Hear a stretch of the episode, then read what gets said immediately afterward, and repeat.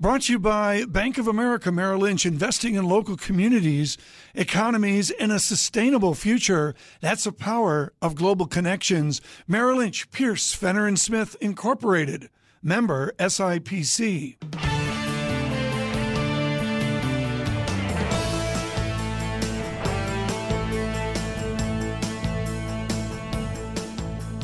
Welcome to the Bloomberg Surveillance Podcast. I'm Tom Keene with David Gura. Daily, we bring you insight from the best in economics, finance, investment, and international relations.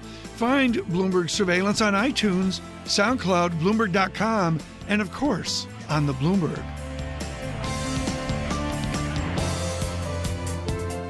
John Silvia, chief economist at Wells Fargo, is with us here in our Bloomberg 1130 studios in New York. I imagine you were among those hoping for, looking for specifics last night. Give us a sense of what stood out uh, to you, what you heard, and what you didn't hear.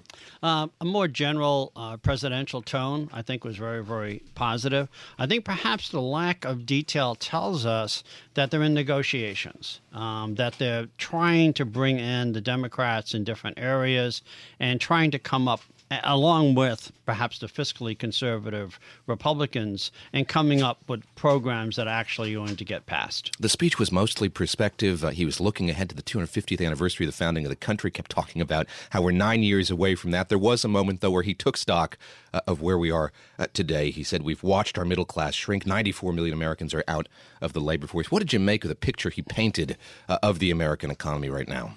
Well, I, I would say that the better educated, more computer literate folks are doing very well in major urban areas, but it is those other areas in the United States which continue to lag behind.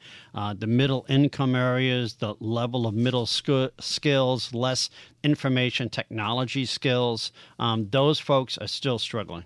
He uh, he rattled off a list of companies he has, let's say, engaged with here since he became a president, since he was elected mm-hmm. president mm-hmm. in the first few uh, weeks of his term. He talked about Ford, Fiat, Chrysler, General Motors, Sprint, SoftBank, Lockheed, uh, Intel. The list goes on.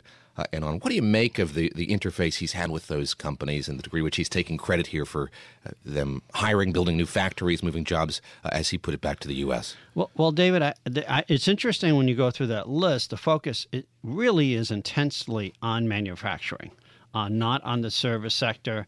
Um, it is you know large scale manufacturing. Okay, so so so where is the small manufacturing mm. firm? Where are the service firms? Um, where are the healthcare firms that are going to have to deliver on healthcare reform? Uh, where is the educational institutions are going to have to deliver on educating um, the middle income group, re educating people? Um, that's what I'd like to see. John Silvia, when I look at all the mix of things, I guess it's the bet where are we going to be a year from now? Where are we going to be two years from now? Will the president and frankly, will Capitol Hill, will they move the fiscal needle? Will they move the nominal GDP needle? Or is that is that verdict out right now? I think they will move the needle. Uh, I think it's going to be a struggle to get to some of the three and a half, four percent GDP numbers they they talk about on a sustained basis. I think Mnuchin talked about over the next 10 years. You've got to do something with productivity, which goes back to technology and education. Uh, you've got to do something with labor force participation rates. It's easy in my world uh, in a very Keynesian sense, to get 3%, 4% GDP for one year. To do it on a sustained basis requires you do something on the supply side. Is there a degree of short termism here? We talked about those uh, those companies. Uh, those big companies bringing some jobs back here, building factories. Uh, there's the prospect here of, uh, of raising defense spending rather significantly here, getting sort of a maybe a short term sugar high from from doing that. Uh, despite the rhetoric about looking ahead to the year, uh, 250 years after the country's founding, uh, perhaps the president just wants to do something now to uh, to do something in the near term. Well, unfortunately, David, you know, for an economist, I'm very concerned that there would be a focus too much on doing something for the you know the 2018 election. Mm-hmm. We have to show results. Um, yeah, you can show some results, but again, trying to say it's sustained over time without running into the problems of a much higher inflation rate, because if all you do is stimulate demand, you're going to generate higher inflation numbers. The Fed's going to look at this and say, okay, now we need to start raising rates. Uh, the dollar gets stronger, and then all of a sudden, all this manufacturing focus is going to be stymied in many ways with respect to a very stronger dollar that's going to limit your exports. He mostly uh, stuck to script last night. We got the prepared remarks uh, ahead of the speech. He did extemporaneously speak a, a, few times. He talked about corporate tax reform. He said it's going to be a big, big uh, cut, veering off script there a little bit. When you look at all he laid out, a trillion dollars in infrastructure spending, corporate tax reform, what to your mind stands the greatest chance of being stimulative economically? Well, both of them would yeah. be stimulative, but when you say big, enormous, stupendous, to I'm me, using his language. I, I am, I am, I'm sitting here thinking, okay, now where are the fiscal conservatives in Congress, and what are the interest rate slash dollar implications of a very, very stupendous fiscal policy program? Yeah. I, I, you give me something. again, well, as I tell my clients, the great is sometimes the enemy of the good. Mm. If you're going for great, you might just overlook the opportunity to get something done. The senator from your neck of the woods, Lindsey Graham, I, I make a joke about it. I can never remember which Carolina he's South from. Carolina. South Carolina. so that's the other one. He, he, come on, he said the whole thing is dead on arrival. What what's the process you will observe forward? Does, does he get a does he have a, a beer, a Narragansett Lager beer with, with Speaker Ryan? I don't think they sell and, that in South Carolina. No, no, no, John, John no Gansett. Folks, no. the water was so bad in Fall River, Massachusetts, in John Silvia's Ute. They served Narragansett lager beer, breakfast, lunch, and dinner at the Silvia oh. household. I, I, tell you, Tom, it is it is indeed oftentimes breaking bread. Mm. Sitting down with someone across the table, okay. sharing bread, and saying, listen, we can be civil, we can work things out, we have our differences. Can we move forward? And again, I'll go back to the comment I made to David. Mm. The great can be sometimes the enemy of the good. If you're just going to force your view on somebody and not listen to them and go for gold in terms of your programs, right. I think it's not going to happen. For all of our listeners, where will the revenues come from for all this joy we are to expect? I think the fiscal conservatives in Congress are going to limit what we talk about in terms of corporate tax reform, uh, what we're talking about, how, how, how many years are we stretching out the infrastructure spending, how many years uh, are we stretching out the defense spending, such that the revenue needs will be modest relative to what some projections are now. There wasn't a whole lot of talk about energy last night. He did say he'd cleared the way for the building of the, the Keystone XL and the, the Dakota Access pipelines. Of course, with oil where it's at today, who knows how quickly or if that uh, that might happen. Um, how important is energy policy going to be for this administration? Well, it's going to be very important because if you want to produce more, you're going to use more energy. If you're going to do more imports and exports, the trucks have to run somewhere. Uh, so the, again, that whole process is, is energy is integral to increasing overall production and employment in the United States. Our colleague uh, Kevin Cirilli talked to Wilbur Ross as he made his way to the chamber of the new Commerce Secretary. They had a bit of a conversation about trade and trade policy. Is your sense here that it's going to center mostly, at least in the short term, on enforcement, that this administration is going to be bringing more things before the WTO? Oh, I, I would say that would be the easier way for yeah. them to go, to, to bring up individual cases and to focus on, you know, what can be done. But again, I like the idea that Wilbur Ross is a business person. He's done deals, so we can do deals before without right. being confrontational mm-hmm. about blaming another right. nation or a strategy. John, we you've written, and unfortunately, we're going to have to leave it here very quickly. Is it a gilded age? To me, not only it is a gilded age, but it's gotten ever more gilded in the last year or two. Do you buy that, or do you see a, a lessening of inequalities? No, I think when you look at the data, it's pretty clear that it is yeah. a gilded age for um, information technology, information processing individuals in major metropolitan cities is becoming increasingly difficult for manufacturing blue collar in smaller, more remote cities. Uh, John Silvia with Wells Fargo with us. Thank you so much for your time this morning, Dr. Silvia. Greatly appreciate that.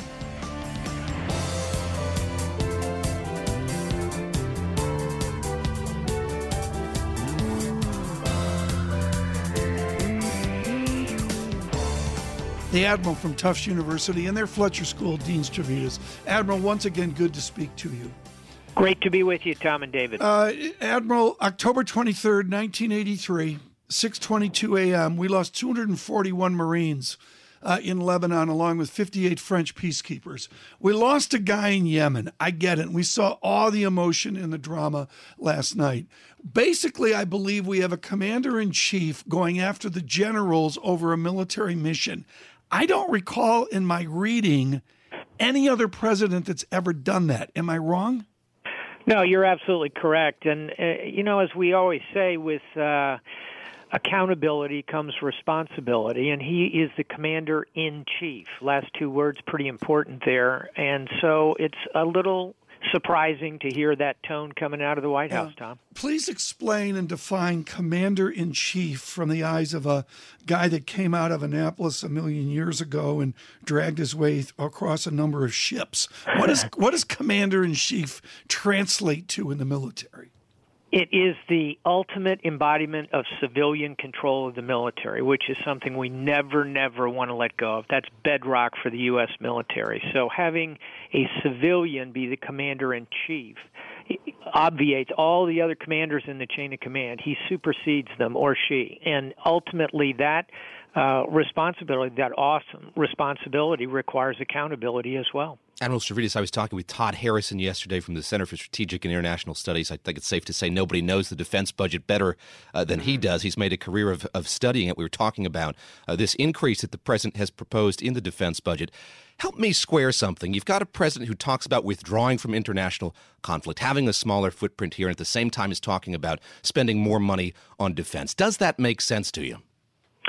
Does not. And uh, I think that um, you you get to pick uh, whether you want to be Teddy Roosevelt, uh, speak softly and carry a really big stick, or um, the way the Trump administration is heading is speak loudly uh, but with a larger stick. Um, and so I, I think we uh, have to wait and see the actions that the administration takes. But certainly at the moment, it's a little difficult to square the circle. When Donald Trump was a candidate, he was eager for the president to say three words radical Islamic terrorism. Indeed, he did utter them last night on the floor of the, the House chamber. I go back to the reporting on the National Security Council. Uh, H.R. McMaster, the, the, former general, now the National Security Advisor, not rather still still general uh, National Security Advisor, talked about uh, according to reporting, the fact that that's not the motivator here. Apparently, he's he's lost out. What did you make of that that rhetoric last night? The president using it uh, and still continuing to say that's uh, that's who's uh, who's at fault here. It's inevitable that uh, someone like President Trump, who's built his whole campaign around this, is going to use phrasing like that. It is. Uh, it does not help us with our uh, Muslim allies who are very much in this fight against uh, organizations like the Islamic State and uh, Al Qaeda. It's undeniable that there are radical elements in the Islamic faith that are attacking us. That's uh, a fact. Um, but you know, to hammer it home like that doesn't help us very much much. Help us with some fact checking here as the former NATO uh, Supreme mm-hmm. Allied Commander. We, we heard the President say last night uh, that the money is pouring in from our, our NATO allies, that he sent his emissaries, the Vice President Mike Pence and his Secretary of State Rex Tillerson, uh, to Europe to talk to our allies about their commitments to NATO. And then again, as the President said, the money is, is pouring in. What did you make of that line, and what's changed here since those two gentlemen went to Europe? Well, uh, the gentleman you're talking to, uh, me, was at the Munich Security Conference, and I heard uh, Vice President Pence and I heard Secretary Mattis, and then I moderated a panel with five NATO uh, ministers of defense, secretaries of defense. I would say it's fair to say the promises are pouring in, but we haven't seen the money yet. Uh, so let's be hopeful that this kind of rhetoric will move the allies to spend more. Uh, we need to keep it up. We ought to remember that the last three secretaries of defense, including the two that I worked for, uh, did this as well without a lot of effect. Having said that, overall, NATO's a bargain for us. They're currently spending $300 billion a year on defense, which is more than Russia and China combined. They're, they're good mm-hmm. allies. We need to keep pressing them to up a little bit, yeah. but uh, we should not let them go. Very quickly, what's your wish list for your Navy? What's the Navy need? Mm. Number one, we need new uh, ballistic missile submarines, Tom. This is the backbone of our. Oh, there you go, deterrence. just like Rickover. Yes, indeed. Uh, two short guys in agreement. but uh, uh, I'd say after that, uh, I'd like to see uh, the Joint Strike Fighter get yeah. on the decks of our aircraft carrier. And number three, we need more of the Aegis global ballistic missile systems that knock down people like Kim Jong Un's well, nuclear missiles. That that is a, a, a, great list for another conversation. James Stavridis, he is dean of the Fletcher School at Tufts University. Thank you particularly for those questions on Yemen.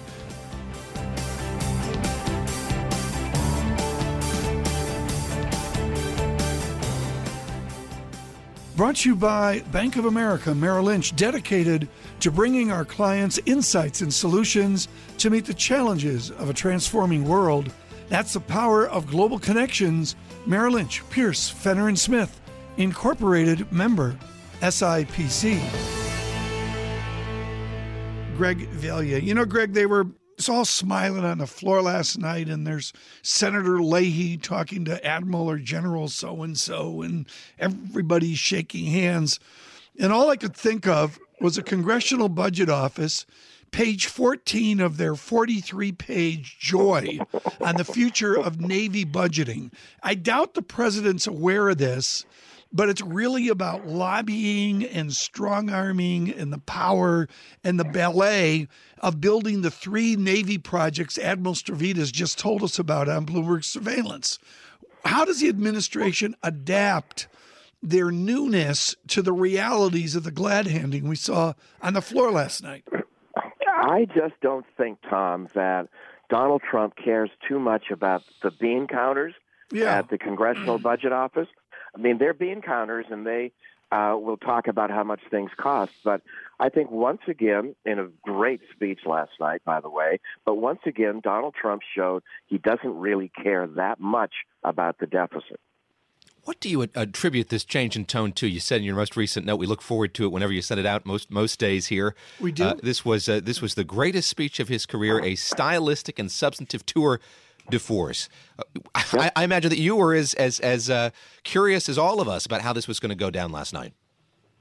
Absolutely, but I think what prevailed in the end were the polls. And even though Trump derides the polls, he knows his job approval rating has slipped. So does Pence. So does Priebus. And I think they got together and said, you have got to change your tone. And I think that change of tone is going to yield really positive dividends. Let me ask you what you heard about trade policy yesterday. There was kind of a light moment when he brought up Harley Davidson. Uh, executives from that company visited the White House. They brought uh, five of their bikes, put them on the uh, the south lawn of the White House. Uh, the president saying he was urged to get on one of them, and he said no, no thanks to, to the executives there. What do we hear about trade policy? What did he say he's heard from executives he's been listening to about what they want to see in terms of trade policy? Well, you know, I think there'll be some retaliation against the Chinese. We pulled out of the Trans Pacific Partnership. But at the same time, I think on most economic issues, the, the two Goldman Sachs guys, uh, Cohn and Mnuchin, will call the shots. And Goldman Sachs does not believe in protectionism. Amid all of the, the optimistic rhetoric, there were a few uh, parts of the speech that were a bit darker. When he talked about crime in particular, he's talked a lot about the situation in Chicago and the uh, the, the, woeful number of, of homicides we've seen there over these last few years. But this is something he continues to hit on. How well do you think that's that's resonating? Why do you think this president is focused so much on crime in cities? Well, it's true, David. I mean, you look at the murder rate in places like Chicago, but I, I think compared to the inaugural address, Trump looked like Little Miss Sunshine mm. last night. He appealed to our, our, our better angels. I mean, there still are problems, but yeah. I, somebody obviously got to him and told him he had to lighten up. I just want to editorialize here that Greg Valliere, I think the president would look awfully good on a Harley Electra Glide Ultra Classic at $24,149. I mean, that says, I, I, mean, Ivanka could take it around if he doesn't uh, want to. That, that's It's like one of these big old street bikes, John Tucker, like you had in your ute. Not like an easy rider thing. It's much more of like a, you know, going down Park Avenue kind of kind of ride. No, no, Secret Service restrictions on John Tucker. Yeah, that, that would be well. true. Greg, help me here with the reversion back to the behavior that's had a lot of Americans a little bit on edge. Do we get presidential tweets out of here, or do they take his phone away? Mm. Well, that's the issue, isn't it, guys? I think that over the next you know, 72 hours, We'll see what he tweets. Is he still angry, nasty? Uh, we'll see what he says in these rallies that he and Pence are going to go to in the next two or three days. So he toned it down last night. I thought it was a remarkable speech, but one speech may not make a trend. Yeah, he heads down to uh, the USS Gerald Ford to a Navy uh, supercarrier uh, tomorrow. He's going to speak about the defense budget, I'm sure, while, while he's down there. Yeah, he talked about moving past negativism and pessimism and, and fear, Greg Valliere. Uh, I wonder if he should have taken a little bit more credit for that. You mentioned that speech that he gave at the RNC. I mean, this is a guy who uh, was talking a lot uh, about fear for a long time. Yeah, I, I, obviously he was, you know, throwing red meat at the at the true believers. But I do think that he has to be mindful that his overall job approval rating has dropped below 40%. You know, political capital is tricky. He's got to save some for Obamacare.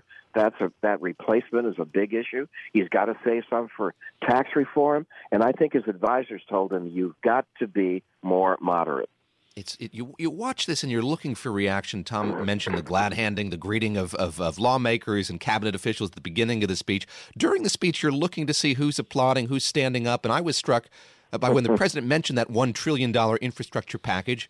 Standing up behind him was the House Speaker Paul Ryan. Were you surprised by that? That that had the support of the House Speaker? No, I have heard Ryan in private talk about the Dwight Eisenhower uh, interstate highway uh, spending in the 50s. I mean, Eisenhower is responsible for all of the, the roads, the big roads we have. I think Ryan would like to. Re- I think Ryan would like to repeat that. Help us with that yeah. historical analog. The president very keen to make that parallel there uh, yeah. uh, to President Eisenhower. How different is this calling for the kind of private-public partnership uh, the president's calling for? Well, I think it's important. I think that Wilbur Ross, who's a very clever guy, is going to try to lead a private sector drive on infrastructure. I think the big problem is there aren't a lot of Republicans in the House who want to spend one trillion dollars. You you alluded, Greg, today. I, I believe it was you. Maybe it was Marty Schenker. It becomes a blur, folks. That the Tea Party is quote unquote dead. I mean, something along that line. Is there a Tea Party constituency that stood up to Speaker Boehner, and will they speak stand up uh, to Speaker Ryan? Well, here's what we got to watch for, guys. March 15th, the debt ceiling expires. They will not raise it. We'll have an ongoing crisis until summer with Treasury limping along funding the government. And on April, I think it's 28th, uh, the continuing resolution keeping the government open expires. So there's two really big stories that will show whether there's still this Tea Party ferocity to well, cut what's deficits. your guess? What, what's your observation? Oh, my take is that Trump is indifferent uh, to deficits. He yeah, wants to jumpstart. Okay, I get that, Greg, but he can propose. Yeah. They have to. They have to dispose, right? He can't be oh, indifferent. there'll be an odd alliance once again between House Republicans and House Democrats. There'll be an alliance to agree to more spending, and I think that the real hardcore fiscal hawks are going to lose to Trump. And let let us not forget, Donald Trump at his core is a Keynesian. Uh, Greg, before we let you go here, let me ask you about the Democratic response. We haven't talked about it yet, but you had Steve Beshear, the former governor of Kentucky, Democratic governor who is term limited, uh, out of office now, born in D- uh, Dawson Springs, Kentucky, uh, has a tenure at White Case here in New York, finds his way back to a diner in Lexington to deliver that response uh, last yeah. night. What did you hear from him about the direction of the Democratic Party? What did he say to you about where that party's headed, what it's going to be prioritizing here going forward? You know, I think they're a mess right now. They don't know how to respond. Yesterday, Trump talks about immigration reform. He talks about spending more money on infrastructure. So, where do the Democrats find an opening? Maybe Obamacare, but the Democrats are in the wilderness right now. Yeah.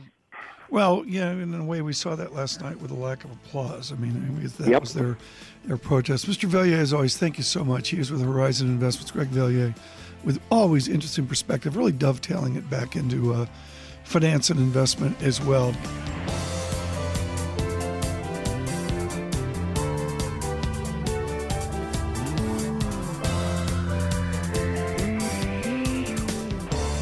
David Gura and Tom Keene in New York with Bloomberg Surveillance. We continue to talk about that speech that Donald Trump gave last night before a joint session of Congress. Steve Rattner joins us now, chairman of Willett uh, Advisors. And let's start with the tone. We've been talking a lot about the tone of this speech last night, how different it was from what we've heard uh, from President Trump during his first few weeks uh, in office, and indeed what we heard from candidate Trump on the campaign trail. Did that change in tone, Steve, uh, obscure the fact that we didn't get a lot of the specifics that investors were hoping for yesterday? Uh, we certainly did get the change in tone. I think we got the same exact list of specifics, more or less, than we've seen before, with at least one exception. I think on healthcare, where it really wasn't clear whether he was with Paul Ryan or whether he was still thinking thinking about some of his statements about trying to keep everybody who has a plan on a plan, all that kind of stuff. He seems to have clearly come down on the Paul Ryan side. I honestly never thought we would get much more than uh, than that in specifics. I, I, I, think he just doesn't have his policy teams in place. He doesn't have his his policies ready, so he's not in a position to lay out a tax plan, for example. He talked about a trillion dollars in, in infrastructure spending invoked uh, President Eisenhower. How useful is that parallel there? You want to bring up Eisenhower because of the uh, the highway system and all of that. Uh, is what he's proposing something that is in fact an analog to the system that uh, Dwight Eisenhower created? Well, he got Eisenhower and Lincoln into the spe- into the speech. Um, his, infrastructure is, is one place where he has have, had a specific plan. It doesn't make a lot of sense to many people. It provides 82% tax credits to private the private sector to go out and build the projects which uh, I don't know anyone who who actually thinks that's the best way to go about this. So we'll have to wait and see. And I mm. think you've already heard reaction. I think I heard on Bloomberg Radio this mm. morning that, uh, or last night after the speech, from the deficit hawks that they're not so happy about spending a trillion dollars yeah. without finding a way to pay for it. One of the charms of one S. Rattner, folks, is he has discovered Twitter. And Steve Rattner is very good at putting out blather stopping charts of clarity and brutality. You did two yesterday on the Affordable Care Act. Let's cut to the chase. The Affordable Care Act is about helping a lot of poor people get medical insurance. What can be a constructive Republican solution to take the advantages of ACA and dovetail it into the rich's fury over subsidizing the poor? How do they get out of that that mess that you brilliantly showed in your charts yesterday. And, and just to and just to return the compliment, you have very articulately explained the essence of Obamacare, which many people feel intuitively, which is why they don't like it, but but don't understand exactly what's happening. Yeah. It is a program to get a lot of less well-off Americans, 20, 20 to 23 million onto it. Remember that the basic idea of a mandate was a Republican idea. It was their antidote to the single payer idea. So in a way, Obamacare is uh, is a Republican idea. But now I think they, Governor Romney would say that. And Governor Romney uh, uh, as well. It was actually pre- predated Governor Romney, yeah, but yes. he adopted it in Massachusetts. Well, what's the what's the outcome here for the Republicans the, and Speaker Ryan? The outcome I think the outcome is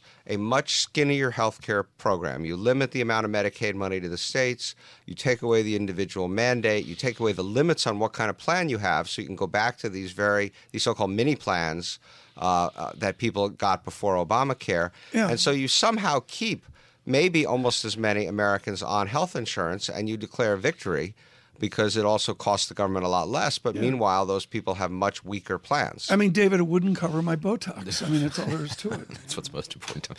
There's so much hooting and hollering about a national marketplace uh, Steve. The president brought yeah, this question. up last night, talked about how we could uh, see ourselves buying insurance across from other state states, lines. From yeah. other, in a place went nuts. Like you buy liquor and. Uh, yeah, but this, this, is, you know, this is a, uh, a charade because what this does would basically uh, create a race, a race to the bottom among states to have the plans offered in their state so they could have more jobs and, and, insurance companies. It's very much like the corporate law game where states game, you know, try to try to have the most favorable corporate law environment to get more companies to incorporate right. there.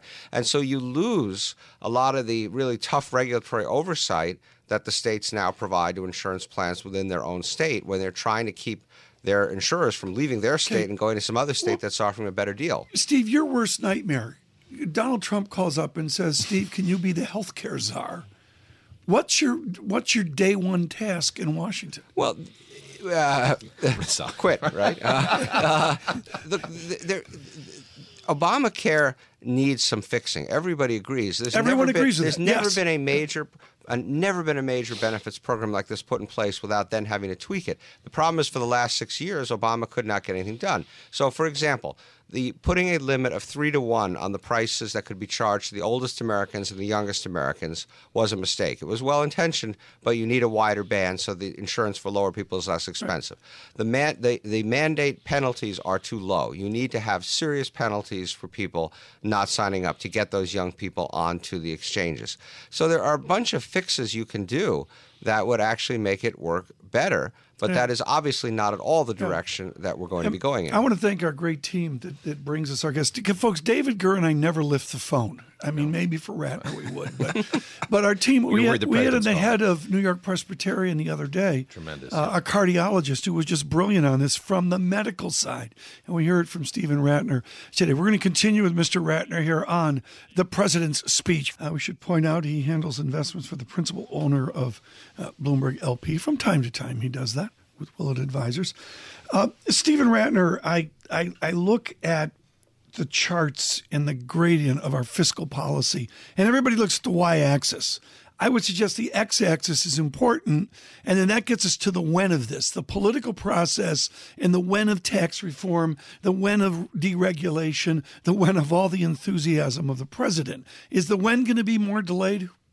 I think the when is going to be much more challenging than maybe people think. And I'll give you a couple of examples. First of all, you've got the border tax issue which is going to face significant opposition. It's a real issue. I mean, everybody I talk to can barely get done. What do you think? I, I think that I think its probability of getting done are like low single digits. I yeah, think they're almost infinitesimal. Now the problem is without the revenues from the border tax, all the rest of tax reform gets much more complicated because you then have the deficit hawks. Uh, you have certainly the dynamic scoring crowd on one side, but you got deficit hawks on the other side. Uh, and you heard some of them, as I said earlier, on Bloomberg Radio last night, who are not going to allow un, uh, a lot of unpaid for tax cuts. So that is a huge problem on the tax side. On the Obamacare side, to replace Obamacare with eh, something that's really substantive, you need 60 votes in the Senate. You can't do it all through reconciliation uh, because it's not all budget and tax related. And obviously, that means Democrats. That's not going to happen, notwithstanding all of Trump's efforts last night to reach out to Democrats.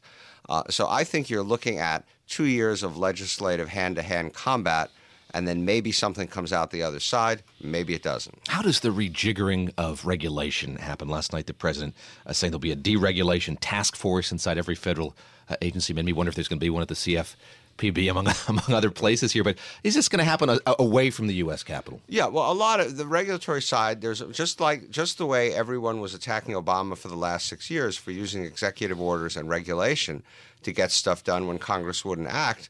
Now it's going to be exactly the opposite. The president is going to use the authority he decried uh, to take away regulations, to re-regulate, to go through a process. There are rulemaking processes. There are limits based on what's in legislation as to what he can do.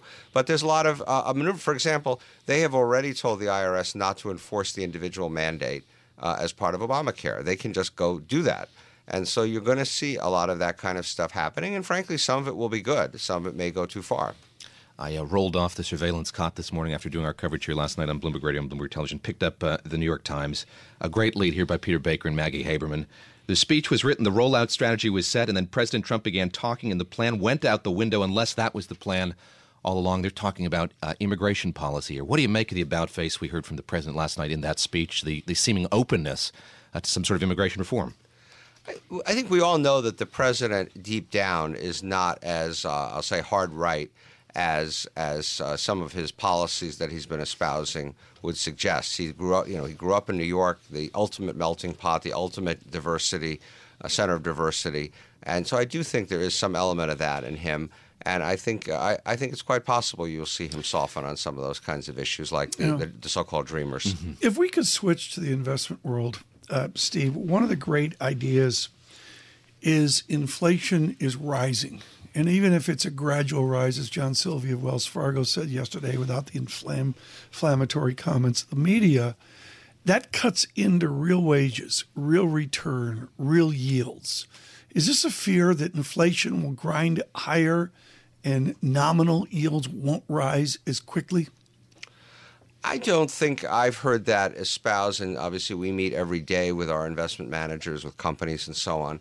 I don't hear a lot of that fear yet. Uh, you know, inflation has been so muted, and indeed we've been trying to get inflation up for so long that I don't. I, I, I just no. I don't. I can't say I hear a lot of that. You think the there. nominal will outpace the inflation rise?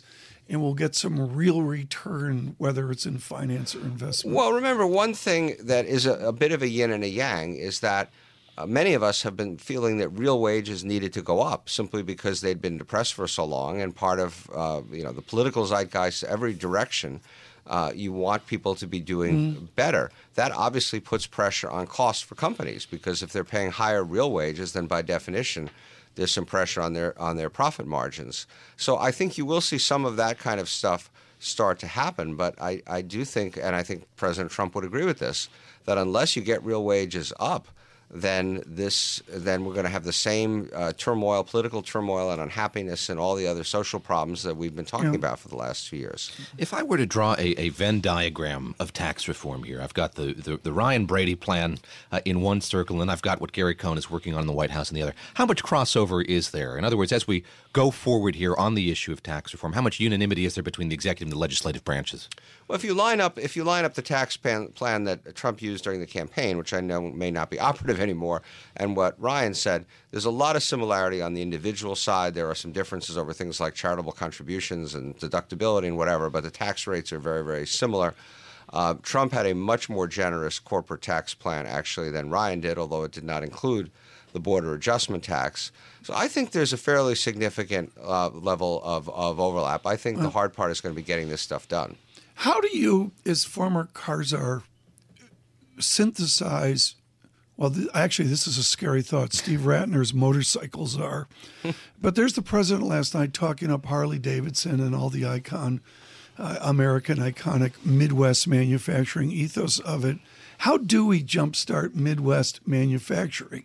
A strong dollar is not going to do it. We understand that. But what's the Rattner prescription so that there are more Harley Davidsons, as the president mentioned? Uh, to be perfectly blunt, the Rattner prescription is to be realistic about what can be achieved. We are not going to bring back millions of manufacturing jobs to this country. And if we did, the only way we would do it would be at very low wages to make them competitive. And if you ever if you ever see a company announce they're bringing jobs back, I will bet you a lot of money they're coming back at wages well below the historic high manufacturing. So when the president lists all those companies last night, you're not you're not. Well, every one of those companies has publicly said that they were going to do that anyway, Thank having you. nothing to do with the president, and they're doing it for different reasons. For example, you can't make small uh, cars efficiently in this country, so Ford was going to make them in Mexico. Now they're not going to make them at all, so they're going to do some other stuff back here, and you can go through case by case this was all part of their plans. And again, they generally come with lower wages and different deals with the unions, if there are unions at all. I think we have to think more broadly about how to create jobs in this country and be more creative than simply say we're going to bring back millions of auto worker jobs. It's not happening. Has that run its course? Are we going to hear this throughout the next four years? We're going to have uh, we're going to hear, we're going to hear this every day of the next four years. Uh, look, I, I, the one thing as a business guy that I kind of like is that he's had more meetings with businessmen in his five weeks There's or whatever it's been he's talking than Obama yeah. probably had in four years. Yeah. And I'm glad he's talking to businessmen because I think business does have something okay. to offer here.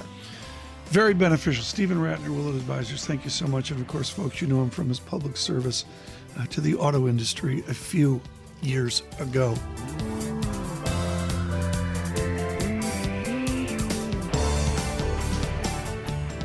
Thanks for listening to the Bloomberg Surveillance Podcast. Subscribe and listen to interviews on iTunes, SoundCloud, or whichever podcast platform you prefer. I'm out on Twitter at Tom Keene. David Gura is at David Gura. Before the podcast, you can always catch us worldwide on Bloomberg Radio.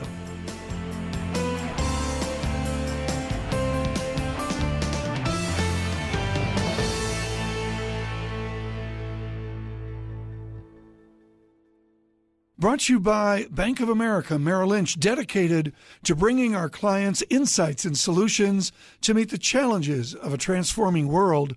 That's the power of global connections. Merrill Lynch, Pierce, Fenner and Smith, Incorporated member, SIPC.